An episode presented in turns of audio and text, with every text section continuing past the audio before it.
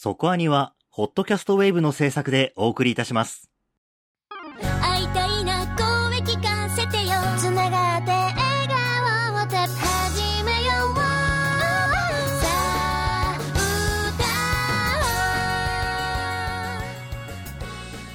ディープじゃなくそこそこアニメを語るラジオそこアニそこアニついに最終回を迎えましたねそうですね。まあまらしい最終回だったといえば 納得の？あ、まあでも、ね、これはもう、2期というか、後半が始まってからもずっと何がどうなっても面白いで終わるだろうなっていう。まあところはありましたからなっていう感じですよねはいということで、えー告知ですはい。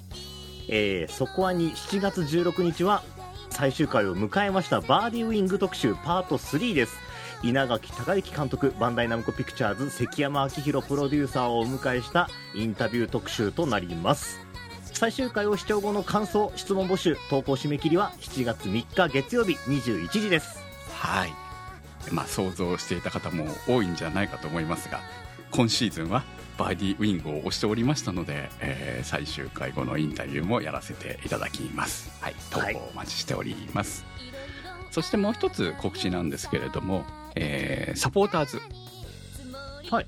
サポーターズの販売サイトが変わりました、えー今までペイパルを使用していたんですけれども、えー新しいサイトはスクエアとなります今まではね登録が必要だったんですけれども今後は販売サイトのアカウント登録しなくても購入できるようになりますのでそこにのサポートの方もよろしくお願いいたしますよろしくお願いします。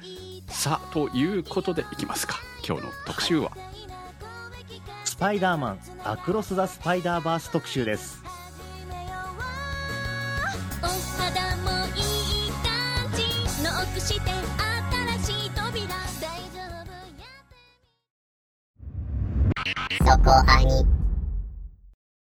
さあということで始まりました。今日の特集はスパイダーマンアクロス・ザ・スパイダーバースです。はい。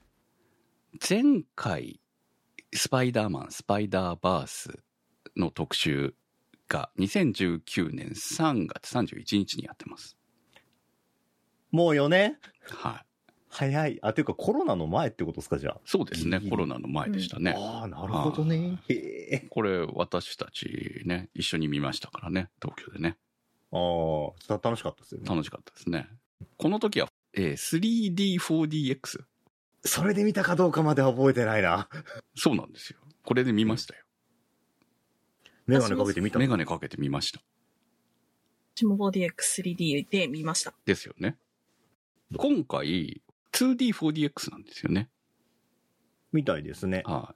あれなんか前回めっちゃ飛び出してきてすごかったなっていう印象があるんで、これお金払って、こうなんかイベントみたいだったっていう感想を多分前回のスパイダーバースの特集でやってたはずです。だから絶対 4DX で見てっていう話をした記憶があるんですけど。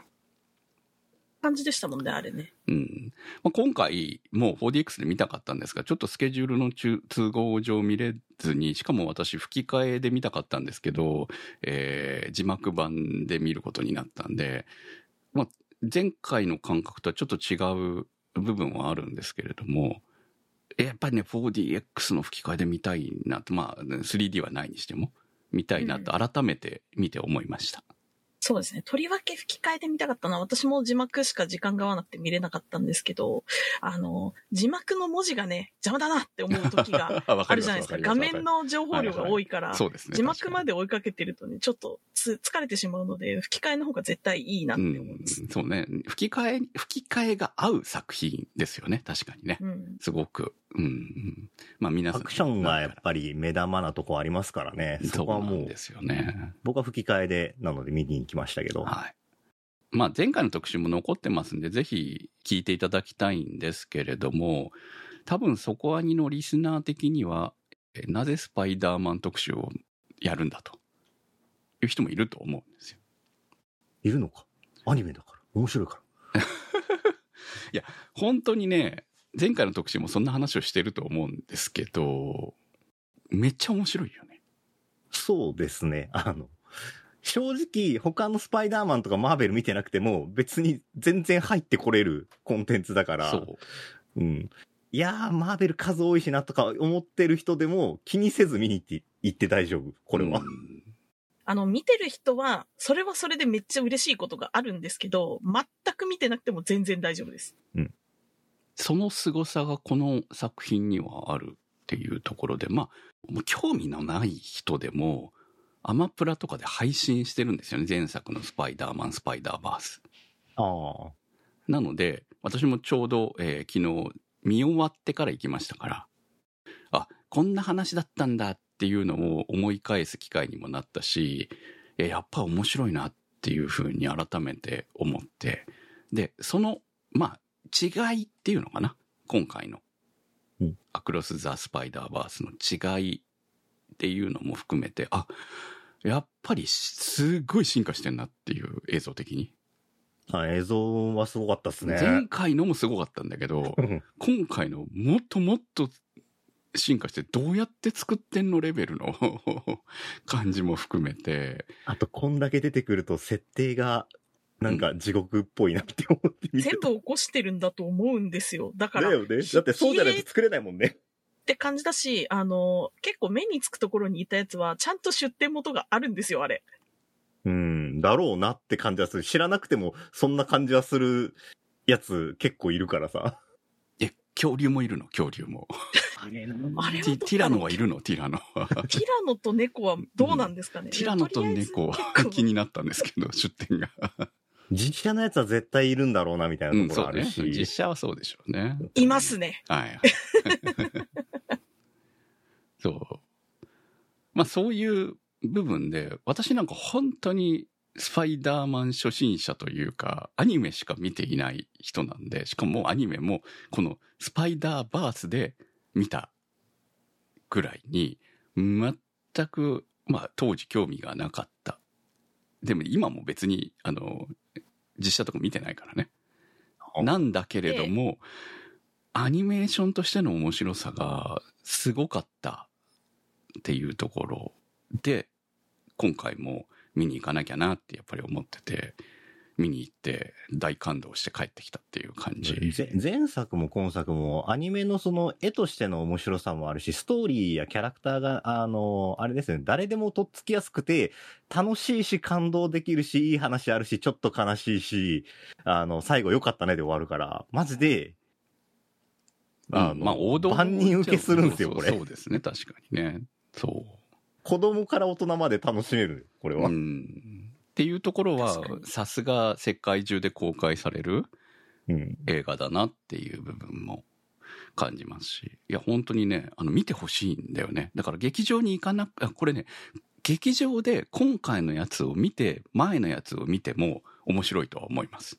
あ、逆の順番。逆の順。番でもね。あ、一応のあらすじみたいなのも一応あるし、それぐらいでも全然見れちゃいますよね。そんな感じ、そう、前作を見ていないと今回が楽しめないかというと、まあ、前作を見てから見た方が当然楽しめるんだけど、でも今回を見て、前作を劇場とりあえず行ってみて、あれはどういうことだったんだろうなっていうのが、えー例えば、えー配信とかでうん。元に戻ってみると、逆につながりやすいと思う部分もあったので、そうっすね。で、あれはどういうことだったんだろうなって思ったとしても、そん、そこを書き消すぐらい見た後に、あ、楽しかったわって言えるぐらいのパワーはある、今回が。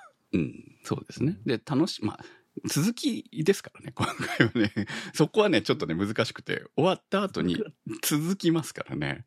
うんでもまあ、そういう意味では、まだ解決編はまだですけど、その前で、なんか、うわ、この後、盛り上がるんだなっていうところで終わるわけじゃないですか。めっちゃいいとこで、解決編は。気になるところでそう、気になるところで終わるわけですけど、でも、そこのすね、最後に出てくるキャラクターとかも含めて、何だったんだろうな感は、その後戻って、えースパイダーバースを見ることによって、全て解決するっていう作りもありかな、見方もね、ありかな、うんそそういう見方もありかなと思うので、えーどちらでもいいです。劇場見に行ってもいいし、とりあえず復習してから行くのもいいし、そうですね。あの、見直してから行くんだと、ちょっとすぐ行けないしなみたいなことを思ってるんだったら、もう即映画館に行って、でかいスクリーンでやってるうちに見た方がいいです。そうですね。いわゆる日本のアニメが好きな人にも見てほしい衝撃作、うん、だと思いますので、見てほしいですね、本当にね。ちもょっと危機感を覚えるぐらいに日本人でも見やすい。うん。まあ、危機感、うん、危機感というか、あ、日本のアニメでここには到達できないなという、ちょっとなんかすごい散歩ぐらい先に行ってる感じ。できるのかしらみたいな。いや、まあ日本のアニメを信じたいのは全然ありますよい。や、種類が違うと思うんだよね、うん多分ね。そう、感覚違うから。そうそうそう。だからこれを日本のアニメでやろうとしたら、えー、多分、サイバーパンクだっけ？前、ネットフリで。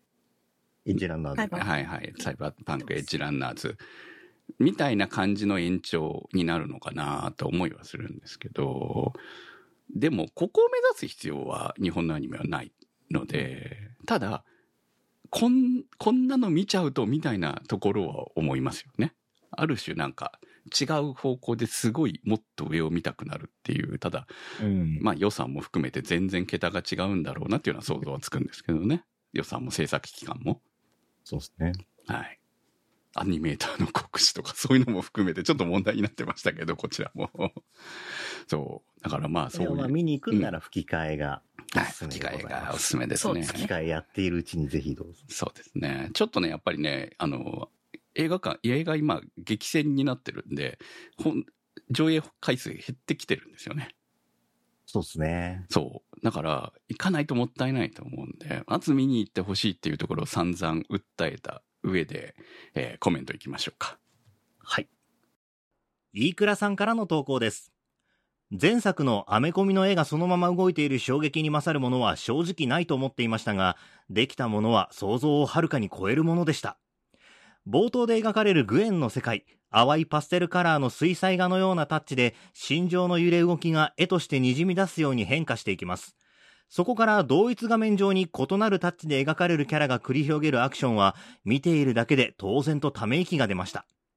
本作での個人的な推しは、ホービーこそスパイダーパンク。劇団犬カレーを思い出すコラージュの絵柄だけでなく、反体制という思想に沿った言動が面白かったです。前作が運命を受け入れ、スパイダーマンになるまでの話だったのに対し、本作は運命に抗う物語で、不可避な通過儀礼として描かれてきた大切な人の死という展開をメタ的に問い直すと同時に、あまたの同じスパイダーマンがいるマルチバース世界において、マイルスがその中でも一人の自分というヒーローになろうとする物語であるとも言えます。そしてグエンが自分のバンドを結成するあのラスト。前作の仲間も加わり気分は最高潮。自作でどんな着地を見せてくれるのか、もう今から待ちきれません。ありがとうございました。とにかくですね、映像がすごい。うん。ずっとすごいから麻痺してくる。うんそうですね。始まった瞬間からドンって感じなので、で、それが全く中だるみせずに最後までずっとすごいっていうね。そうね。まあ映画だからそれで見せてほしいっていうところはあるんだけど、もう、こう、ある種贅沢、こんな贅沢していいのっていうレベルの 凄さですよね。そうですね。なんかよく動くもそうなんですけど、うんあ、こういう書き方、こういう表現ありなんだ。で、しかもそれをつ普通のアニメっぽいのと混ぜても、見れるんだね。すごいね、これっていう発見があるみたいなね。つのつながりとして見せるために相当な努力をしていますよ、この作品は。うーん。初めてスパイダーバースの話を聞く人もいるかもしれないから。基本この作品って、スパイダーマンの、まあ、マルチバースですよ。本当にスパイダーバースっていうぐらいだねありとあらゆる世界がある。そうですねはい世界のスパイダーマンが一つところに集うというお話なんですけど、ありとあらゆる世界が本当にありとあらゆる世界で、別の、別の漫画から来てるみたいな感じなんですよね。絵柄がね。まあ、作者が違うみたいな言ってしまえば。これ結構日本の感覚だと分かりにくいんですけど、海外の方って一つの作品をいろんな作者さんが書くっていうのが当たり前なので、あこういうの、日本人よりは馴染みがあるのかなっていう気がしますね。うん、基同じヒーローでも全然違うアプローチ。うん、日本だとやはりその絵柄はなるべく近づけてほしいとかやっぱあるじゃないですか。で設定逸脱したものがバカバカ出てくるっていうのはそんなないかもしれないですね。最近はスピンオフとかでも出るようにはなってきたけど。でもその設定っていう部分が今回のテーマでもあるわけでしょ？そうですね。うん、だからもうそこもね、ある種メタだなっていう部分での面白さもあって、まあ、前回のスパイダーバースは、主人公の中学生のマイルス・モラレスがスパイダーマンになる経緯のお話じゃないですか。うんまあ一つ解決、事件を解決して、えー終わると。スパイダーマンとしてこう自覚を持つぐらいのお話って思えばいいですよね。本当に他の作品と一緒で、その、ちょっと面白い尖った部分がある、毛色の違うスパイダーマンの一つとしてある作品だったかなって気がする、気がするんですけど、今回はちょっとそれをこう、超越した感じの話になってきたなっていうところをですね、とメタというか、マルチバースの設定をどう活かしていくかっていう、まあ、結構マルチバースのネタって一発屋な気がするんですよ。一回お祭り的にやるのはいいけど、続けたらだんだんと、破綻していくわな。そうそう、収集収集がつかなくなっていくものなのかなと思うので、で、それを、えーまあ、前回やって、一旦落ち着かせたわけですよね。マルチバースには行けないから会えない。もう、その、そこで出会った同じスパイダーマンたちとは。っていうところで一回終わるんだけれども、まあ、それが、まあ、今回、また、マルチバース同士がつながっていく物語になると。ちょっとね、あの、タイムパトロールを思い出しました。ドラえもんの。そうですね。ね界秩序を守るっていう意味ではそうなのかなっていう気がしますね。時間じゃなくて、世界線同士の秩序を守るみたいな、そういう感じの存在かなと思うんですけど、いや、この作品結構その、スパイダーマンっていう作品の根底に触れる話ですごいなって思って、スパイダーマンって、あの、本当に変な派生作品がいっぱいあって、まあ主人公が女の子ですよとか、ロボですよとか、そういうのがいっぱいあるんですけど、じゃあそれ全部こう包括して何をスパイダーマンって呼ぶのっていう定義として、今回出てきたカノンって要素があるじゃないですか。はい。ノンイベント。そう、あれがあることによって、あれを経験するから私たちはスパイダーマンなんですよっていうことで、こう世界を維持してるっていうお話じゃないですか。でもそれもほら、知らないわけですからね。あの、スパイダーマンを知らなければ知らないわけなので。うんでも、わかり、いあ、なるほどっていう。だからスパイダーマンなんだ。まあ、雲に噛まれて、そして能力を得て、マスクをかぶれば君もスパイダーマンだなわけですよ。でもそれ以外に、家族なり大事な人なりを失うこと。というのが、スパイダーマンの定義的に？大いなる力には大いなる代償が伴う、伴うのだ神田は。はい。っていう、その設定さえあれば、スパイダーマンの漫画は描けるって言ってしまえば、そういうもの。なんですよ。どんな色物でも、それを抑えているから、じゃあこの作品はスパイダーマンよねって言えるっていう、すごい重要なポイントがあって、まあ、それが、えっ、と、グエンはピーターに恋をするとか、そういうところも含めて、うん。必ず決まってるものだったりはするんですけど、まあ、グエンのポジションの人が恋をするとか、いろいろ改変はあるけど、大体おおむね揺るがないぶ場所。うん。ティラノはどうなんですかねっていう。ティラノも ティラノも恋をして、ティラノも親を失ったりとかしてるいろいろあったんすよ。出ティラノるんじゃないですか。も。猫もしてると思いますよ。猫もね歌もしてるし。まあ、それはね、あるとは思うんですけど。あそこにいるってことは、ミゲルがここにいても、一員にしても大丈夫って言った人だから、はいろいろはい。ね、あの爬虫類にもあったんでしょスパイダーソサイティですね。う。ああ、そんな名前でしたね。はいいっぱいいるところ。スパイダーマンがね。そう。タイムパトロール本部だよね。そうそうそう、言ってしまうよね。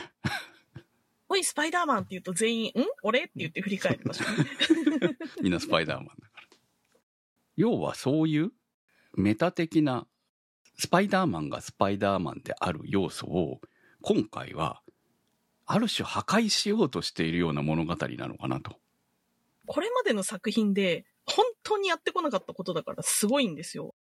実写映画版の一番新しいトム・ホランド版のやつが結構ライトな感じで悲しいことをなるべく避けてる感じのお話なんですけど、それでも身内の死とかからは逃げられないですからね。うん。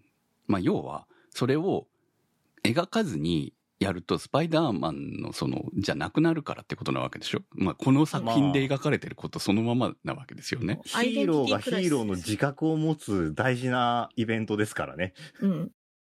でもそれが今の時代必ずヒーローたるものに必要なものなのかっていうある種それを突きつけてるのかなっていう気もして。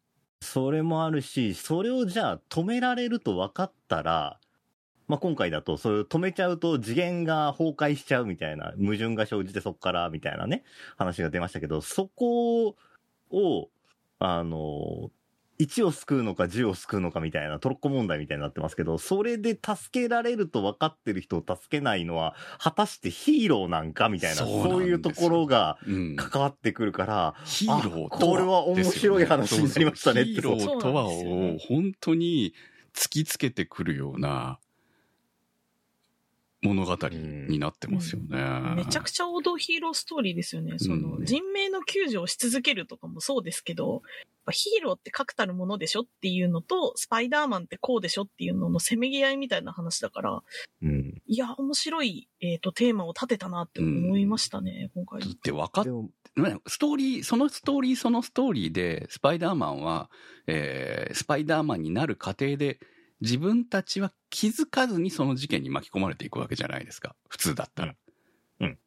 でも、マルチバース化したことによって、自分のある種未来を知っちゃうわけでしょ普通は気づかずにそこに巻き込まれていく。その物語上。だから、仕方がないと思えたかもしれない。強くなれたか最もしれない。最善をした結果とか、うんその時は力が足りなかったからとか、うん。そういう理由でね。でも、すべてを知っちゃうわけじゃないですか。この後起こること。まあ、未来を知る。となった時に、それを助けれる状況にあるものを助けないのはヒーローなのか。でも、助けちゃうと、すべての次元が崩壊しちゃうリスクがある。その次元崩壊が止められるものなのかどうかわかんない。うん。じゃあやんない方がよくねって、まあ、これは普通の人の考えですよねっていう。まあね、一人を助けることによってその世界が壊れるうんから。いや、俺それでいいなって思ったのが、その、次元が崩壊してるやつを、あの、と運が良ければ止められる時もあるけど、みたいな話だったじゃないですか、はい途中で出てきたのは。でも、もしかしたら取り返しのつかないことになるかもしれないから、救うのはやめとこうって言ってるのが、まあ、ミゲル派なわ、まあ、ミゲルなわけじゃないですか。で、マイルズの両親が、息子のことがわかんねえって言って、親も成長しなきゃいけないとか、どう接するのが一番いいのかわかんないって、親が漏らすじゃないですか。であの、両夫婦の会話で。はい。結局そこも一番いいと思うことをやって、で、間違えたら修正してしいくしかないじゃんっていう会話があって、あ、これも確かに、カノンイベントで世界が崩壊するっていうのもそうだけど、一人の人間の世界を作るのは、その周りにいる人間だから、本質的には同じなのかなって、子育てとか、人と付き合うってことが、結果が分かってることを止めるとか、だ、誰かを応援するとか、そういう選択をすることによって何かが変化していく。でもその変化が本当にいいものなのかどうか、守れるものなのかどうかは分からんけど、考えて考えてやっていくしかないよね、みたいなところは、そこは共通するのかな、みたいなことを見てて感じて、まあ、それはこの作品っ感動してえー親と子、うん。まあ、家族の物語でもあるわけなので、まあ、それは前作からそうなんですけど、んそこがより今回は描かれていたのかなという気はしますよね。ミゲルって親側の視点の人なんだなっていうのが、その子供がいる世界に成り変わろうとしたみたいなことがあったから。で、まあ、前回のピーター・パーカー過去中年も人の親になって帰ってきたと。だから、子供を見守る側の立場の人も成長しなくちゃいけないっていう人の一人なんだなっていう感じがしますね。そうね、ミゲルはそ子供だけじゃなくて世界全体を見てるもんね。うん。まあ、あとはスパイダーマンのソサイティにいるスパイダーマンたちも見ているわけだし、すべてを見て、まあ、ミゲルはなんか、ある種神の視点にいるけれども神にはなりきれてないっていう存在なわけじゃないですか。親じゃん。親ですよ。そう。まあ、今回はミゲルがある種、えっと、ヴィランってことでいいんですね、ね。憎まれ役になってるけど、うん。でも別にヒーロ、ーなんですよ。そう。いや、まあなんかね、おぞましい、すごいちゃんとしたできるやつなんだよ。よ、あいつもっていうね。そう、まあ悲しい過去も持ってるしね。ね。そう。だからその世界を救うっていう、その世界の大小うん。が、このマルチバース全体っていうのか、そのマルチバースの一個の世界なのか、それとも人間一人の世界なのかみたいなところで、それぞれヒーローが違うわけじゃないですか。世界全体で見ればミゲルだし、一個の世界で見れば各スパイダーマンだし、個人で見ればそれはお父さんだったり親友だったりするっていうので、その辺の共通してるのはめちゃくちゃこれエモいなと思って見てて、実すごいなんか際ね、本当に。ヒーローものっよ、ぽい。よくできた話だよって思って見てた。いや、ミゲルの話も、でも、本当に、あの、あれが続くと、すべての世界が崩壊する可能性が本当にあるのかっていうところには疑問点もありはするんですけどね、私も、ね。ああ、でも自分の世界崩壊して自分ますから、ね。の世界は崩壊して、あなたのやり方が間違ってたんじゃないですか、みたい危うくインドも滅びるところでしたからね。な。まあ確かにね、そのために一生懸命直してたわけですよね。みんなまあ、ってね。同じ悲劇を繰り返したくないみたいなのは、あの、ね、うん。抱えてた子供がお父さんお父さんっていう、あの、怖いよ怖いよって言いながら消えていくのをね、自分の見ちゃうとまあそうなるだろう自分の子供ではないですけどね、あれはね。自分が親だった世界の子供でしかないわけなので。限りなくシンクロしてる話だと思うんで、かわいそうですよ。実質自分の子供みたいなもんだったと思うし。うん。ってなったらまあ、そんなことはさせられないでしょうっていう。まあ大人として。そう。だって、マイルズがいいなと思うんだけど、これやっぱスパイダーマンっていいなって思うのは、マイルズがやっぱ子供なわけじゃないですか。そうですね、うんまだ15歳ですからね。で子供ってやっぱりその辺、細かいことよりも、なんかその、ね、あの、一つのことに集中してなんかやっちゃうみたいなところは、子供だから許される行動っていうのがあるわけじゃないですか。大人のキャラクターがやると、お前それちょっとさ、って、あの、嫌悪、嫌悪感というか、もうちょっと周り見ればみたいなことを思われるところを、子供のキャラならそれがやれちゃうわけじゃないですか。そうですねん。失敗を知らない世代だからこそできることっていうのがあって、打ちのめされた人にできないことっていうのをできるのが子供かなって思うんですようんね。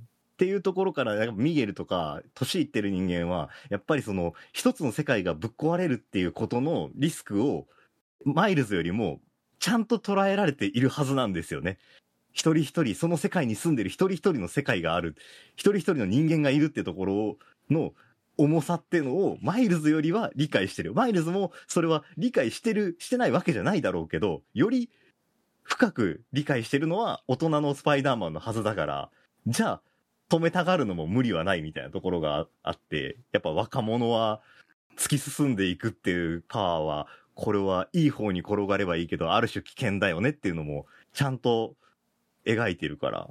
で、それやっぱりスパイダーマンはいつ、大体若者じゃないですか。あの、若いろんな。ですね、うんシリーズでも。っていうところができるのは、スパイダーマンっていうコンテンツ、あ、これスーパーマンではちょっとやれない話だなっていうのは思った。あとはもう本当に、親として立ちふさがる立場のミゲルがいる代わりに、ピーターかっこ中年とパンクさんみたいな、見守ってくれる大人がいるっていうのもなかなか今回はいいなって思います。やっちゃえばいいじゃんっていう人がいるっていうの。パンク、かっこいいよねかったね。今回はパンクでしたね、やっぱりね。全部今回持ってきましたよねそう、一一番好きだったキャラクター、行きましょうか。グエンが泊まりに行ったみたいな話聞いた時うん脳が破壊されるかと思ったけど。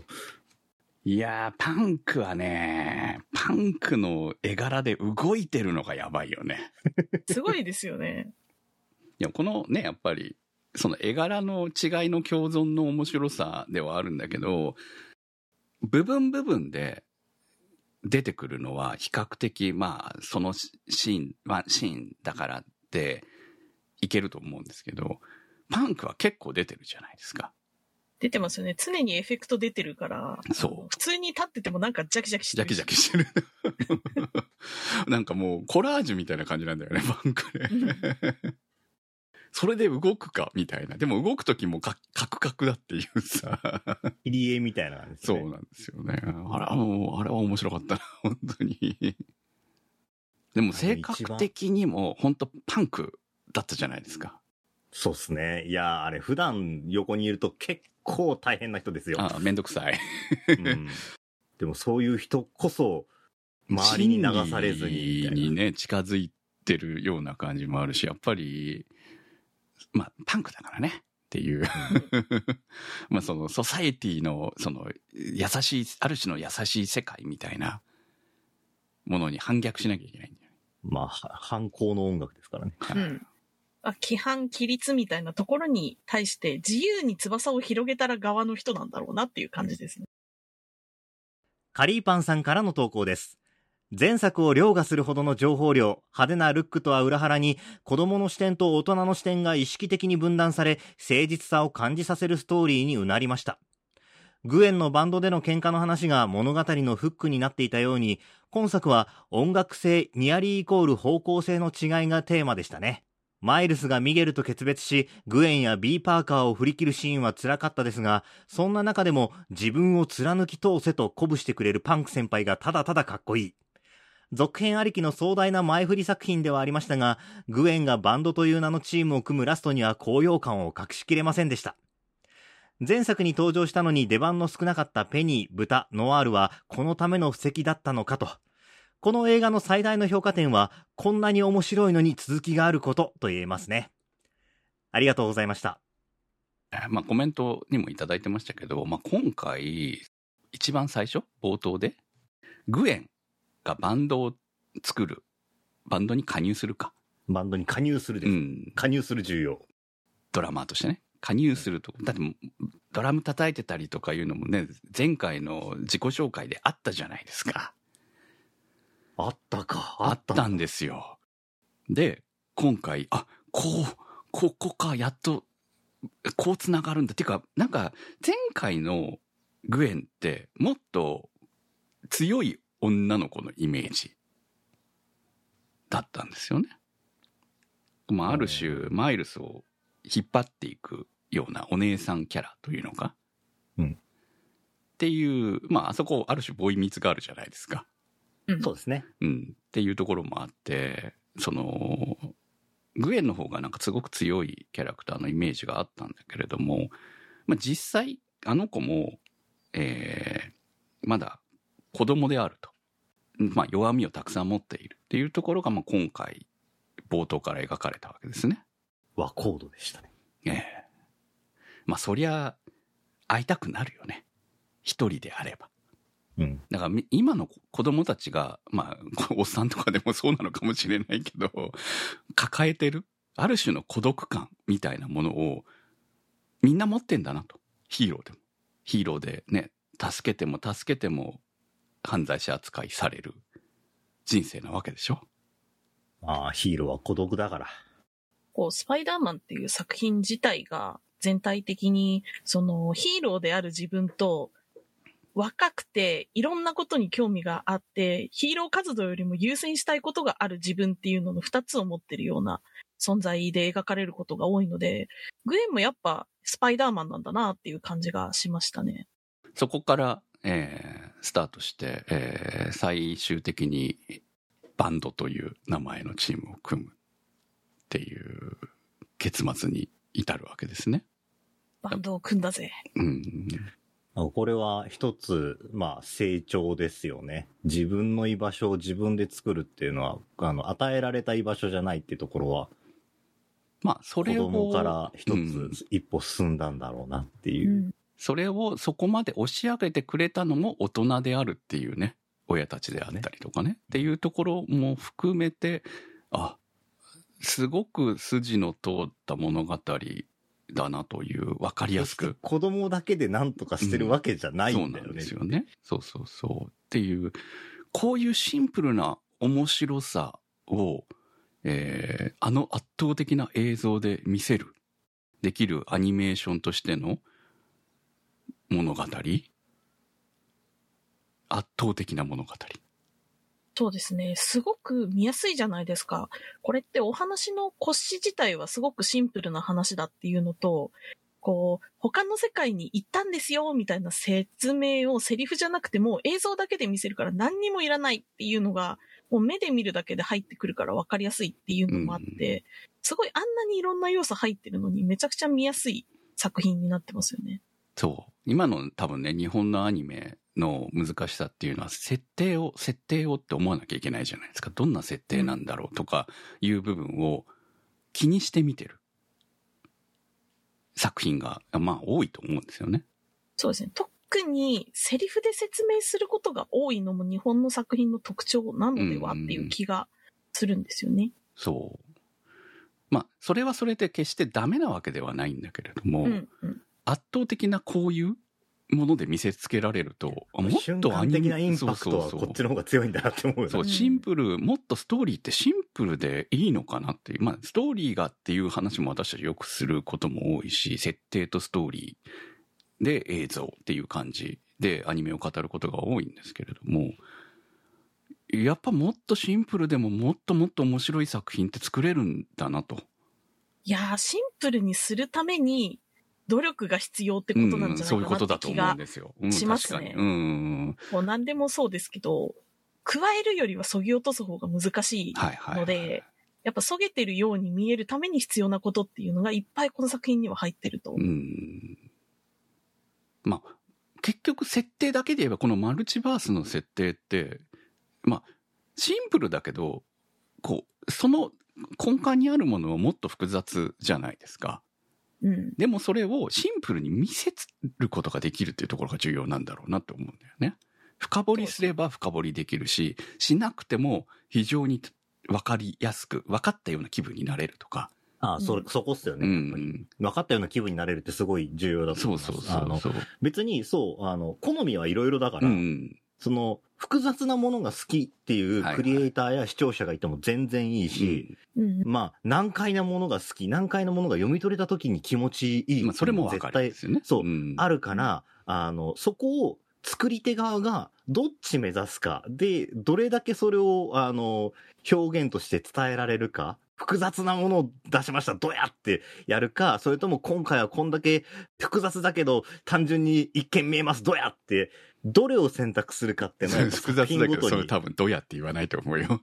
いえいえどうやって言わず、ずにスって出して、ああいや、こう、見た方が、うわシンプルだな、今回。いや、でも、みたいなところで、まあまあまあ。自分視聴者がどうやって気分になると思う。ドヤですよ、ドヤ。出してる側もね、うん自信を持ってお出しできるからこその完成度なんで、そうドヤですよ。うんっていうのが、まあ、いろいろあっていいけれども、かなりそれの面で言えば、このスパイダーバースって、その方向性、さあの、制作側が意図してるであろう方向性が、ちゃんと映像と音に出てるなっていう明。確であるっていうところがね、この面白さにつながっているんだろうな、といだからそこはやっぱよくできてるってう。思うん本ですよね。当によくできている。日本のアニメが目指すところとは違うとは思うんだけれども、でも、この目指すところっていうのは、を目指す作品があってもいいなと思うっていうね。そうそうそうそう、そうそうなんですよ、そうなんですよ。うんうん鎧武者がかっこいいのと、居合がかっこいいのと、西洋騎士がかっこいいの全部い違ってていいんですよ。そうそう。そう。日本のアニメを否定してるわけじゃなくて、こういうものを目指す作品が出てきてほしいっていうところですよね。そうですね。前回の時も、やっぱこれは絶対後続でこういう絵作りを目指す作品が出てくるんじゃないかって話をした気がするんですけど、はいはい。今回絵としてもそうだし、作品の作り、えっ、と、ストーリーテリングうん。の作り方とか、全体の作り方みたいなのを、こういうクールなやつ作りたいよねって思う人が出てくればいいなって思うような作品でしたね。そうね。それでちゃんと物語としても見せられる。まあ物語重視する日本のアニメとしても、これもいけるん、これでもいけるんだという。いや、だって、スパイダーマンのさ、グエンとさ、まあ、あの、マイルスのさ、スーツの時のあの、目の開き具合であんだけ表情変わって可愛いじゃんとかかっこいいじゃんが変わるの、俺すごい好きだからなってうん。めちゃめちゃわかりやすいやんって思う。まあ、マスクなんですけどね。うん 本来ならあの目動かないはずなんだけど、でもそこら辺はね、アニメーションなんだよねっていう。そうそうそう実にスパイダーマンらしい表現ではありますね。うんアニメーション作品のやつそうとしては。。一番の最大の、えー問題は自作があるっていうことなわけで、こんはっきり言ってね、めっちゃ長いんですけど、スパイダーマン。今回、え、2時間超えて2時間超えはいてます。、超えてます。はい。全2時間然そう思わなかったんだよ。そうだから予告まで含めると、2時間半なんですよ。いや、もう体感全然1時間ちょいですよね。うん一瞬で終わったが、みたいな感じでしたけど。私はね、さすがにね、こう、最後の方は、長いな、やっぱり長いと思ってきたけど長いなと思いながら、でも、続くっていうのは知ってたから、うーん、ここで終わるのかな？ここで締めかな？とかいろいろ思いながら。いや、もうちょっ。と続いてくれ、続いてくれ、もうちょっと見たいって思ってうん 見てた。どこまでで終わんのかな？どういうし、こう、続きでね。でも、やっぱり、次を見たいと思わせなきゃいけないわけじゃないですか。うん。どこで終わるのかな？と思いながら、えー見てたんですけど、ここかよっていうところで終わりました。方はかっこよかったですね。スカッと終わり、スカッとというか、おー、いや、でもねどうな、るんだ？ここのね、最後の、あの、展開は、日本っぽかったですよ。まあ確かに。日本アニメっぽかったですよ。この、このひねり方は。普通ね、ここで解決する物語に行くじゃん。違う世界線かよっていう。まああれは、ね、見てたら、あれ君行くとこ違うくないっていうのは、こううん。あれで帰るって言い出してからすごい思ってたけど。そうですね。42って出てたから、これ別のとこ行くんちゃうって思ったら、うんやっぱり行っちゃったじゃんっていうね。ひどい世界があるもんですね。あれは、どうなんすかね。悪いことをしてそうなことを言ってましたけど。まあ、手伝いしてる感じなんじゃないですか？ね。おじさんの。手伝いしてるっていうか、もうむしろ、マイルスがあれなんですよ。ああ。だから、おじさんよりもマイルスの方がメインヴィランなわけですよ、あそうですの世界で。は。ねあの世界ではね、確かにね。かも、ああなっちゃった原因ってお父さんが死んだことなのねっていうう。ん、そうね。だからお父さんが死ぬことがスパイダーマンになる必要だったのが違う世界線があるじゃんと。死んでスパイダーマンにならずに悪になる。でもまああの世界は噛まれなかったから、ああ雲に。あれもね、でもちょっとすごく、その、もしかしたらこのキャラクターがヴィランだったらっていうイフが、うん。マーベルのコミックってたまに出るので、はいはいキャプテンアメリカとかあるんですけど、うんすごいそれっぽいと思って、結構王道な文脈来たなと思いましたね。もう引っ張るには最高の終わり方しましたよ。本当に。ね、最大の敵は自分かっていう感じね。いいぶっですね。飛ばして終わりにはちょっとならないでしょうっていう、うんそうね。っていうところもありの、いや、チーム、バンドはどうなるんだもありの。いや、あの、白いやつ？あいつがスポッ、ト、スポットくん。白いやつがね、俺あれ結構好きですよあ。の白いやつがポッ。トさん、なんか愛しくなってくるね。あの、可愛いよね。誰も俺のことを笑うんだみたいなこと言ってましたけど、誰も君のことを笑ってないっていうのが、彼に届けばきっと救われるんじゃないのっていうところも含めて、ちょっと愛嬌があるキャラクターなのが良かったなって感じ。まあで、もあいつが、あの、最後の、まあね、親玉な悪であるっていうところで終わると、ちょっと面白みに欠けるなと思ってたんですよね。うん、いや、でも、スパイダーマンって割と敵小物だったり、ちょっと、あの、なんいや、能力もなんかむちゃくちゃ強いわけじゃなくて、めちゃくちゃめんどくさいじゃないですか。そうなんですよ。確かにね、強いっていうところがそうめんどくさいですね。そうキャラ、キャラの器と能力が釣り合ってて、いや、こいつ可愛いなって思って見てたから。まあそういう意味で最最悪の敵が現れるところで次回に続くわけですね、本当にね。なんかパワーバランスをインフレさせない、めちゃめちゃいい能力の敵だなって思って。うん。まあまだまだ物語は続きますよということで、後編どんな話を見たい？もうなるかっていうのはわかんないしね。もう見たいですか？インディアさん大活躍が見たいかな結構好きですよ、彼。ああ、かっこよかったですね。うん。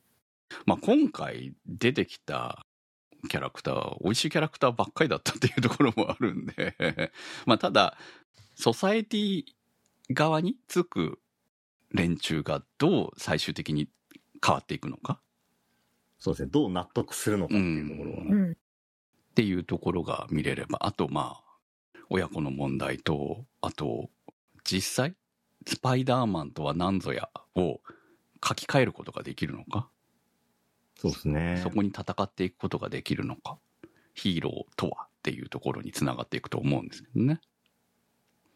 その辺もそうだし、ただまあね、あの、ヴィラン相手にどうするかとか、まあ、ううんまいことやるんでしょうって思ってるんですけど、最終的にこのマルチバースを行き来できる状態のままにするのか、そうしないのかっていうのはあそこも気になりますよね、確かにね。そう、それによってマイルスとグエンが付き合えるかどうかが変わるんや。そうです。それね。そこなんですよ。いや、でも、幸せになってほしい。い。うん、にしてほしいな。そうじゃないとうん42にスパイダーマンいないからさ。確かに。悩むとこなんですよね。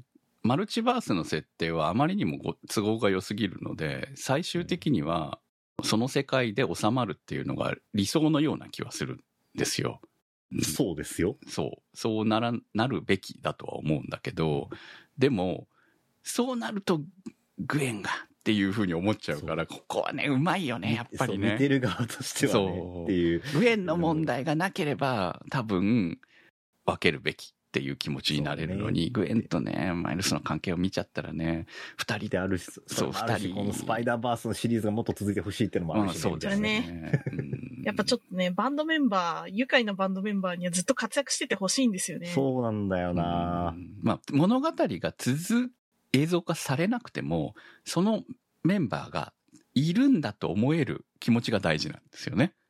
だから、その、マルチバースが残った方がいいけれどっていう、この難しいところですね。でも、お祭りっていうのは終わるからお祭りなのかもしれないしっていう気もするし。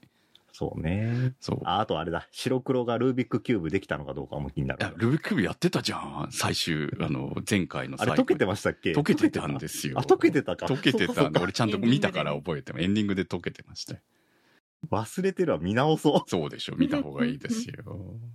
いやーだからあのメンツがね、ちゃんとまた、次で活躍してくれるわけでしょそういやこれはね、熱いわ。あとは、私が見たいものとしては、今回だいぶいろんなスパイダーマン出てきましたけど、もうちょっと見たいやつあるんだよね。東映版。東映版？はね、前回からね、出るんじゃ、出るんじゃないかっていう話をしてたんだけど、出てないですもんね、まだ。満を持してレオパルドもね、どっかにいたとかじゃないの？いないの？今回い。なかったんじゃないかな？わかんないけどうん多分いないんじゃないかな。だってスパイダーマンとしてはスパイダーマンの形だから、わかんないですよ。でも恐竜とかいるならよくないですか？もうね。キノコ狩りの男がいても大丈夫。問題ないじゃないですか。巨大ロボに乗っても。そう、巨大ロボがロボに乗ってるやつもう最初からいるもんなほ。ら、いたいたいた。うんサイボーグもいるし、いけるいける。ぜひ次には出てほしい。活躍してほしいなっていう感じですね。うん他バ猫と恐竜がいるならもう雲のスパイダーマン出しちゃえよ。原点回帰だね。まあ、スパイダーマンとしてのスパイダーバースのお話、設定とかそういうのは、まあ今回のパンフレットとかにライターの方たちが書いてますので、こういう背景があって、このスパイダーバースにつながってるみたいなものは、そういうのを読んでいただいた方が多分正しいと思いますので、アメコミ的な要素での語りは我々にはできないので、やりませんでしたけれども、まあ、日本のアニメファン的な感じで、えー見るスパイダーバースは最高なのキャッキャできましたね。はいはい。そうですね。また今回も最高を塗り替えてきたなっていう感じなので、ぜひ次のスパイダーマンビヨンド・ザ・スパイダーバースに備えてください。今日の特集は、スパイダーマン、アクロス・ザ・スパイダーバースでした。そこアニ。そこアニサポーターズ募集。そこアニの運営を応援していただくサポーター制度。そこアニサポーターズ。1週間1ヶ月のチケット制で応援していただいた方のお名前を番組内でご紹介いたします。好きな作品の特集に合わせてのスポット応援も大歓迎チケットはそこアニ公式サイトからご購入いただけます。サポーターの皆様には毎週特典音声そこアニサイド B をプレゼント。まだ見ぬ世界笑顔。涙思いをすべて。込めた胸躍るストーリーね。今聞かせて。お送りしてまいりましたそこはにです。はいいやなんかやっぱりこうエネルギーもらえる作品。元気になりましたようん。僕は露骨に。めっちゃ上がりますよね。うんなんだよね正直あの今週精神的に辛い辛いって思ってたんですけど芝居芝居した後もあ辛いなこれ結構今週はやばいなと思ったんですけど見に行った後すげえ元気になりましたからね。うん元気もらえる映像でもね内容でも元気もらえる作品すごいなと本当に思いますよねやっぱりね、いいの塊みたいな作品なのに、ぜひこれは劇場で触れてほしいなっていう、めちゃくちゃ推しい作品ですね。うん。まあちょっとこういうタイプのアメコミ系のねアニメ毛嫌いする人多分いると思うんです。まあどちらかというと私もそっち系なんですけど1を見る前は僕もそうでしたよ。そう。あの絵柄が合わないかもしれない。と思って見ててはいはいはい。でも、気になんねえから。うん。全然気にならないです。そう逆に言うとどんな風に作ってんのっていうことの方が気になるっていう、それはめちゃくちゃ知りたい。うん。で見てれば見てるだけあのキャラクターに愛着ちゃんと湧くようにできてるから。そう、うん。そうすごい。さあ、えーえー劇場版が続きます。来週の特集ははい来週は「青春豚野郎はお出かけシスターの夢を見ない」を特集いたします。先週特集したのでね気分的にはこちらを先に見たかったんですけどいやでも来週特集だからね次に回してっていうことで。まあまあまあ順番重要ですから順番順番重要な塗り替えら塗りれちゃうから替えられちゃう感想がいいやつといいやつ見るとね。そうそう。っていうところもあるので青豚、えー見に行って感想をお待ちしております。投稿の宛先ははい、えー、そこはに .com まで投稿募集からお待ちしております。スパイダーマンアクロス・ザ・スパイダーバース特集は立ち切れ線香さん青梅財団さんマキさん B さんにわっちさん常新さんプクさん黒うどんさんたけさんひひさん直輔さんニコニャンさん貝月さんのサポートにてお送りいたしました。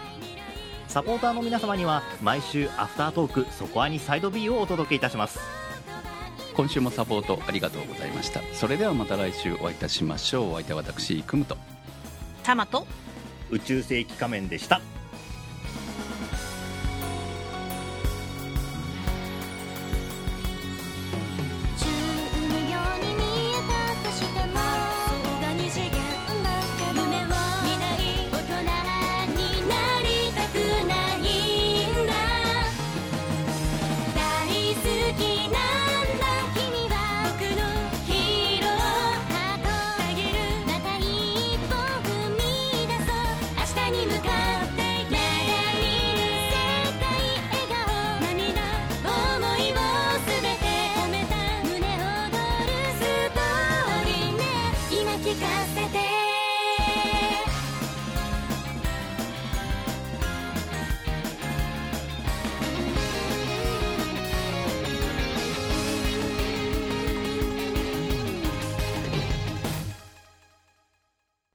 コアニは、ホットキャストウェーブの制作でお送りいたしました。